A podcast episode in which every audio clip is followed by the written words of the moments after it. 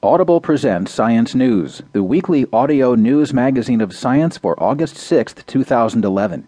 Here's some of what's making news in the world of science this week. A new urine test may improve prostate screening.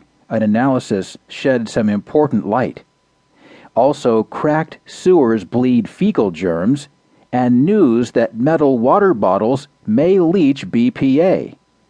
In this week's feature section, Water's Edge Ancestors human evolution's tide may have turned on lake and seashores, and we conclude with the second feature story called Carbon Flatland. Graphene's two dimensions offer new physics and novel electronics. Here's this week's top news story Urine test may improve prostate screening. Analysis might shed some light on iffy PSA scores. Reported by Nathan Seppa. Every year, hundreds of thousands of men getting a physical examination find themselves in a gray zone, showing signs of prostate cancer on a common blood test. A new urine analysis might clarify which of these men is most at risk and should take the more definitive and invasive step of getting a prostate biopsy. Beyond a physical exam of the prostate, the standard screening method for prostate cancer is a blood test that measures levels of a protein called prostate specific antigen, or PSA. Although it's a rough measure at best, an elevated PSA score is enough to send 600,000 to a million U.S. men each year to get a biopsy. Writing in the August 3rd Science Translational Medicine, scientists who devised a test based on levels of two compounds detectable in urine found that the combination may serve as a marker of cancer and take some of the guesswork out of interpreting PSA scores, which are often unreliable in predicting malignancies. I think this is ready for the clinic, says study co author Scott Tomlins, a pathologist at the University of Michigan Medical School in Ann Arbor.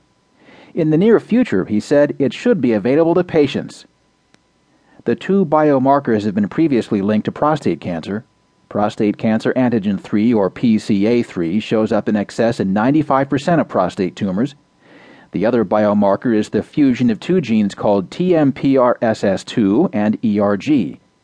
This fusion gene turns up in roughly half of prostate cancers, previous research has shown.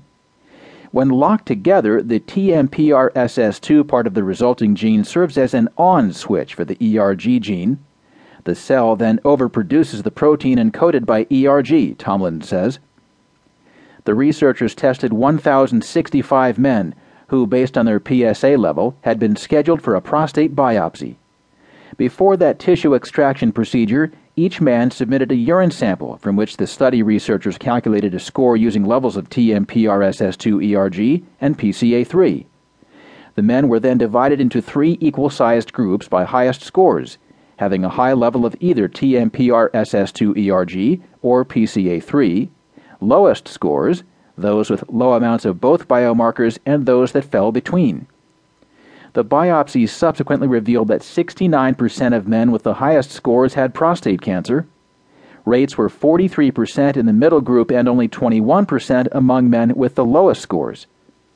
For men with a slightly elevated PSA score, the new urine test could provide a better idea of who needs a biopsy, says Tomlins. Biopsies risk more than discomfort, some can cause infection. Men who score low on the new combination test might put off a biopsy but repeat the urine test a year later, Tomlins says.